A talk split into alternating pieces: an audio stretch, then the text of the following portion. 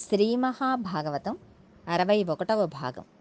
చదువుతున్నది మాధురి కొంపెల్ల. స్వయంభవ మన్వంతరంలో దేవకీ వసుదేవులు ఒక ప్రజాపతి ప్రజాపతి భార్య. నీ పేరు సుతపుడు ఆమె పేరు పృష్ణి మీరిద్దరూ ఆకులు అలములు తింటూ పన్నెండు వేల దివ్య సంవత్సరములు నా గురించి తపస్సు చేశారు.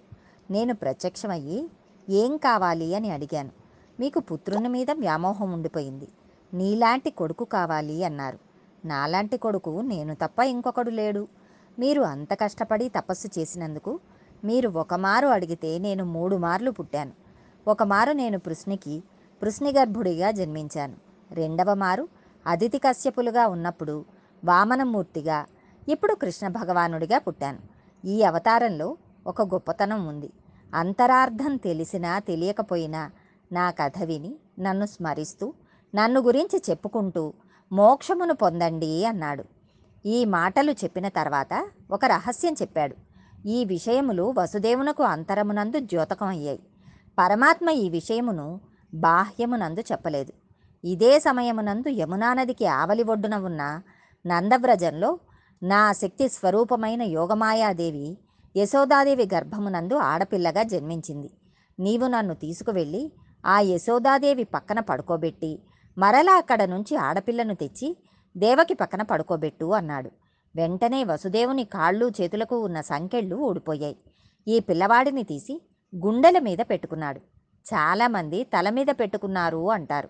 పోతనగారి భాగవతంలో అలా లేదు. గుండెల మీద పెట్టుకున్నాడు అనే ఉంది. ద్వారం దగ్గరకు వెళ్ళాడు. ద్వారమునకు ఇనుప గొలుసులు తాళములు మేకులు ఉన్నాయి. అన్నీ ఊడిపోయాయి. కంసుడితో సహా అందరూ గుర్రు పెట్టి నిద్రపోతున్నారు. బయటకు వచ్చాడు. ఒక్కొక్క ద్వారం దాటుతున్నాడు. వెనక పడగలు పట్టి ఆయన మీద నీడ పట్టి శేషుడు వస్తున్నాడు. బయటకు వచ్చాడు. ఆకాశమంతా నల్లటి మబ్బు పట్టి ఉంది. గాఢాంధకారం. శ్రావణ మాసం. వర్షం పడుతోంది. శేషుడు పడగలు పట్టి ఆచ్ఛాదించాడు. యమున దగ్గరికి వెళ్ళాడు. యమునా నది విపరీతమైన వేగంతో ప్రవహిస్తోంది. వసుదేవుడు పరమాత్మను గుండెల మీద పట్టుకుని యమున వంక చూశాడు. కృష్ణ భగవానుని గుండెల మీద పెట్టుకున్న వసుదేవుని చూడగానే ఆనాడు రామచంద్రమూర్తికి చోటు ఇచ్చిన సముద్రంలా యమున చోటిచ్చింది.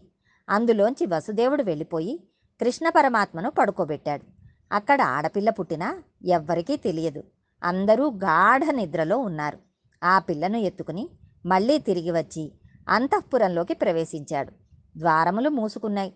ఇనుప సంకెళ్ళు పడిపోయాయి. వసుదేవుడు ఆ ఆడపిల్లను దేవకీదేవి పక్కన పడుకోబెట్టాడు. వసుదేవుడు కృష్ణ పరమాత్మను గుండెల మీద ధరించాడు. అనగా ఇప్పుడు వసుదేవుడు లోపల ఉన్న ఆత్మ స్వరూపమును తెలుసుకున్నాడు. ఆయన హృదయ గ్రంథి విడిపోయింది. అందుకే ఆడపిల్లను వదలమని వసుదేవుడు ఏడవడు. దేవకి ఏడుస్తుంది. ఇంకా విష్ణుమాయ దేవకియందు ఉన్నది. తల్లి కాబట్టి ఉండాలి. లేకపోతే కంసునికి అనుమానం వస్తుంది. ఈ ఆడపిల్ల ఏడ్చింది. అక్కడ ఉన్న వాళ్ళందరూ లేచారు. పిల్ల పుట్టిందని అనుకున్నారు. ముందుగా తాళం కప్పల మీద రాజముద్ర ఉన్నది లేనిది చూశారు. రాజముద్ర ఉన్నది. కాబట్టి లోపలి వాళ్ళు ఎక్కడికి వెళ్ళలేదు. వసుదేవుడు అలా కూర్చుని ఉన్నాడు. భటులు ఆడపిల్ల ఏడుపు విని కంసుని వద్దకు పరిగెత్తుకు వెళ్ళి విషయం చెప్పారు. చెప్పగానే నిద్రపోతున్నవాడు పరిగెత్తుకుంటూ చెరసాలకు వచ్చి తాళములు తీశాడు. ఆడపిల్ల ఏడుస్తుంటే దేవకీదేవిని విష్ణుమాయ కప్పేసింది. ఆ ఆడపిల్ల తన పిల్లే. తానే రక్షించుకోవాలని అనుకుంటోంది.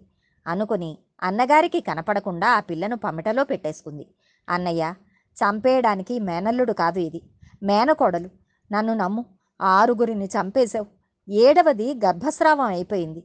ఇది ఆడపిల్ల. ఇంటికి ఆడపడుచు. నీకు కోడలు. నువ్వు మన్నన చేయాలి పసిపిల్ల అయిన దానిని చంపాడన్న అపఖ్యాతిని నువ్వు కట్టుకోవద్దు. ఈ పిల్లనైనా బ్రతకనివ్వు. చంపవద్దు అన్నయ్య. అని ఏడుస్తూ వేడుకుంది. కంసుడు మహోగ్రంగా సోదరిని నిందించి పసిపిల్ల రెండు కాళ్ళు పట్టుకు లాగేశాడు. లాగేసి గిరగిరా తిప్పి బండకు వేసి కొట్టాడు. ఈ పిల్ల బండకు తగలడం మాని ఆకాశంలోకి వెళ్ళిపోయి దివ్యమైన రథమునందు ఆరూఢయై కూర్చుంది. అటు నుంచి విమానములలో దేవతలందరూ వచ్చి నిలబడ్డారు. శ్రీమన్నారాయణుడు ఆమెకు వరం ఇచ్చాడు. నిన్ను దుర్గా భద్రకాళి విజయ వైష్ణవి కుముద చండిక కృష్ణ మాధవి కన్యక మాయ నారాయణి ఈశాన శారద అంబిక అనే పద్నాలుగు నామాలతో పిలుస్తారు. భాగవంత భాగవతాంతర్గతంగా ఎవరైతే ఈ పద్నాలుగు నామములు వింటున్నారో వాళ్ళందరినీ దేశంలో ఎక్కడెక్కడ ఉన్నా నీవు రక్ష చేస్తావు అన్నాడు. ఆ తల్లి ఆకాశంలో నిలబడింది. దేవతలు యక్షులు గంధర్వులు కిన్నరులు కింపురుషులు వచ్చి పాటలు పాడుతూ తల్లికి అగరుధూపములు సమర్పిస్తున్నారు. నైవేద్యములు సమర్పిస్తున్నారు.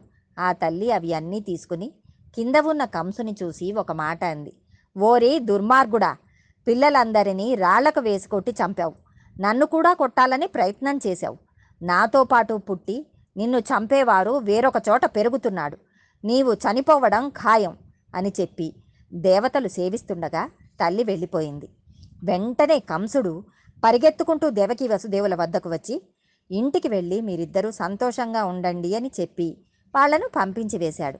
అవతల నందవ్రజంలో ఆశ్చర్యకరమైన సంఘటన జరిగింది. కృష్ణ పరమాత్మ అక్కడ ఆవిర్భవించి ఉన్నారు. పిల్లవాడేమీ ఏడవలేదు. యశోద పొంగిపోయింది. నందవ్రజం భగవద్భక్తులతోనూ గోవులతోనూ నిండి ఉంటుంది.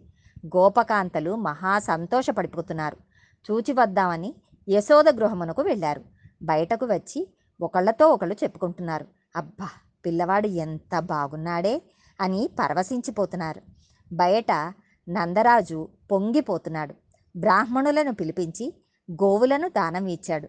గొప్ప గొప్ప మేలిమి వస్త్రములు దానం ఇచ్చాడు. పిల్లవాని జాతకం చూసి ఎలా ఉంటాడో చెప్పవలసింది అని వారిని అడిగాడు. ఆ పిల్లవాని జాతకం చూసి లేక లేక పుట్టిన నీ కుమారుడు గొప్ప లక్ష్మీ సంపన్నుడు అవుతాడు. లక్ష్మీదేవి వీనిదే. ఎటువంటి వీరులనైనా ఓడిస్తాడు. గొప్ప దీర్ఘాయుర్ధాయమును పొందుతాడు అని చెప్పారు. పిదప ఆ బ్రాహ్మణులందరూ ఆశీర్వచనం చేశారు. అక్కడకు వచ్చిన వాళ్ళలో వృద్ధ స్త్రీలను పిలిచి కృష్ణ పరమాత్మకు నీళ్ళు పోయమని అడిగారు. లోకములన్నింటినీ ప్రళయం చేసేయాలనుకున్నప్పుడు నీళ్ళల్లో ముంచేసి తాను మాత్రం ఒక మర్రియాకు మీద ఏమీ తెలియని వాడిలా బొటనవ్రేలు నోట్లో పెట్టుకుని చీకుతూ పడుకునే పటపత్ర సాయి వటపత్ర సాయి ఏమీ తెలియని వాడిలా ఈ వృద్ధ గోపకాంతల తొడల మీద పడుకుని నీళ్ళు పోయించుకుని ఉక్కిరిబిక్కిరి అయిపోయినట్లు పడుకున్నాడు దొంగ కృష్ణుడు. ఆఖరికి ఆ పిల్లవాడిని తీసుకువెళ్ళి ఓ ఉయ్యాలలో పడుకోబెట్టారు. కంసుడు అష్టమగర్భమును తాను సంహరించగలనని ఎన్నో ప్రయత్నములు చేశాడు. ఎన్ని ప్రయత్నాలు చేసినా అష్టమగర్భం జారిపోయి ఇంకొక చోట పెరుగుతోంది. తన మృత్యువును ఏ ప్రయత్నము చేత తాను అధిగమించలేకపోతున్నాడు. ఈ సత్యమును కంసుడు అంగీకరించి ఉంటే కంసుడి జీవితం వేరొక రకంగా మారి ఉండేది. ఇక్కడ కంసుడు రాత్రి నిద్రపోయి ఉదయాన్నే తన మంత్రులను పిలిచి విషయం చెప్పాడు. మీరు అందరూ చూశారు. నిన్న నేను ఆ బిడ్డను చంపబోయాను. ఆవిడ వెంటనే స్త్రీగా మారిపోయి పైకి వెళ్ళి నీవు తొందరగా మరణించబోతున్నావు. నిన్ను చంపేవాడు నాతో కలిసి పుట్టి వేరొక చోట పెరుగుతున్నాడు అని చెప్పింది. నాకు కొంచెం భయంగా ఉంది అన్నాడు. అప్పుడు కంసుని చుట్టూ ఉన్నవాళ్ళు రాజా ఈ మాత్రం దానికే భయపడిపోతావేమిటి? మీ ధాటికి ఆగలేక దేవతలందరూ దాక్కుని ఉన్నారు. మీ శక్తి మామూలుది కాదు. మీరు మాకు ఒక్క ఉత్తరు ఇచ్చారంటే మేమంతటా తిరిగి కొత్తగా పుట్టిన పిల్లల దగ్గర నుంచి పళ్ళు వస్తున్న పిల్లల వరకు అందరినీ చంపేస్తాము అన్నారు. నీ ప్రధాన శత్రువు శ్రీ మహావిష్ణువు. గతంలో నీవు కాలనేమిగా ఉండగా నిన్ను సంహరించాడు. నీకో రహస్యం చెబుతాను విను. ఇప్పటికీ కూడా పిల్లవాని రూపంలో వచ్చి నిన్ను ఎవరు చంపుతారో తెలుసా? విష్ణువే చంపుతాడు. విష్ణువు మూలమును తీసివేయలే తీసివేయాలి. ప్రబలంగా విష్ణువు ఎక్కడ ఉంటాడో దానిని తీసివేయాలి. ఎవరెవరు సత్యం మాట్లాడుతున్నారో ఎవరు జపం చేస్తున్నారో ఎవరు ఈశ్వరుని నమ్ముతున్నారో ఎవరు ప్రశాంతంగా ఉంటున్నారో ఎవరు తపస్సు చేస్తున్నారో అగ్నికార్యం చేస్తున్నారో. వేదం చదువుకుంటున్నారో. ఎక్కడ ఆవులు ఉన్నాయో ఎక్కడ దూడలు ఉన్నాయో ఎక్కడెక్కడ హోమములు జరుగుతున్నాయో వీటినన్నింటినీ నాశనం చేసేస్తే విష్ణువు అనేవాడు లేకుండా పోతాడు. అప్పుడింక మనకు శత్రువు ఉండడు. అందుకని వీటినన్నింటినీ నాశనం చేసేస్తాం. మాకు అనుజ్ఞ ఇవ్వండి అన్నారు. అక్కడ నందవ్రజంలో కృష్ణ భగవానుడు పెరుగుతున్నాడు. అసలు జన్మించవలసిన అవసరం లేనివాడు అజాయమానో బహుదా విజాయతే అని వేదం అంటోంది. జన్మించవలసిన అవసరం లేనివాడు అనేకమైన జన్మలను పొందుతున్నాడు. అటువంటి వానికి జాతకర్మ చేస్తున్నారు. ఆయన కన్నా ముందు ఉన్నవాడు ఎవడూ లేడు. ఆయన తర్వాత ఉండేవాడు లేడు. కాబట్టి ఆయన ఎప్పుడూ తల్లిపాలు తాగి ఎరగడు. అటువంటి వాడు ఈవేళ ఆశ్చర్యంగా యశోదాదేవి ఒడిలో పడుకుని పాలు తాగుతున్నాడు. పరబ్రహ్మం అనుగ్రహం ఎంత ఆశ్చర్యం! ఆ యశోద ఎంత పుణ్యం చేసుకుందో కదా! ఆనాడు పాలిచ్చి పెంచింది. ఈనాడు కూడా ఆ యశోదను చూడాలనుకుంటే వెంకటాచలంలో వెంకటరముని సన్నిధానంలో ఇప్పటికీ పిల్లవాడికి అన్నీ జాగ్రత్తగా అందుతున్నది లేనిది చూస్తూ బకుళమాతగా కూర్చుంది. ఆయనకు హాని తెలియదు వృద్ధి తెలియదు. ఒకనాడు ఉండడం ఒకనాడు లేకపోవడం పెరగడం తరగడం లాంటివి ఉండవు. అలాంటివాడు ఆశ్చర్యంగా రోజురోజుకి అమ్మఒడిలో పెరుగుతున్నాడు. ఎంత తపస్సు చేసినా చూడడానికి వీలు కాని మూర్తి ఇవాళ ఏమీ చేతకాని గోపకాంతల ఇళ్ళల్లో పెరిగి పెద్దవాడై ఆడుకుంటున్నాడు. నందవ్రజంలో ప్రతి ఇంట్లోకి వెళ్ళి వారు నైవేద్యం పెట్టనవసరం లేకుండా తానే అడిగి తినేశాడు. ప్రత్యక్ష కైంకర్యం ఎంత అదృష్టం ఎంత చదువుకున్నా బ్రహ్మం ఎలా ఉంటుంది అంటే చెప్పడం కుదరదు. ఎతో వాచో నివర్తంతే అప్రాప్య మనసా సహా. మనస్సు వాక్కు ఇంకా మేము పరబ్రహ్మం గురించి చెప్పలేము అని ఎక్కడ తిరిగిపోయాయో అక్కడ పరబ్రహ్మం ఉంది. అటువంటి పరబ్రహ్మం గురించి ఏ చదువు చెప్పలేదో ఆ పరబ్రహ్మం ఇవాళ ఆ గోపకాంతల ఇంట్లో ఒక స్వరూపమై పెరిగి పెద్దవాడవుతున్నాడు. ఇది పరమాత్మ కారుణ్యం. ఏదైనా ఈశ్వరానుగ్రహంలో నుంచే వస్తుంది. భగవద్ అనుగ్రహంతో మరికొంత భాగం రేపు తెలుసుకుందాం.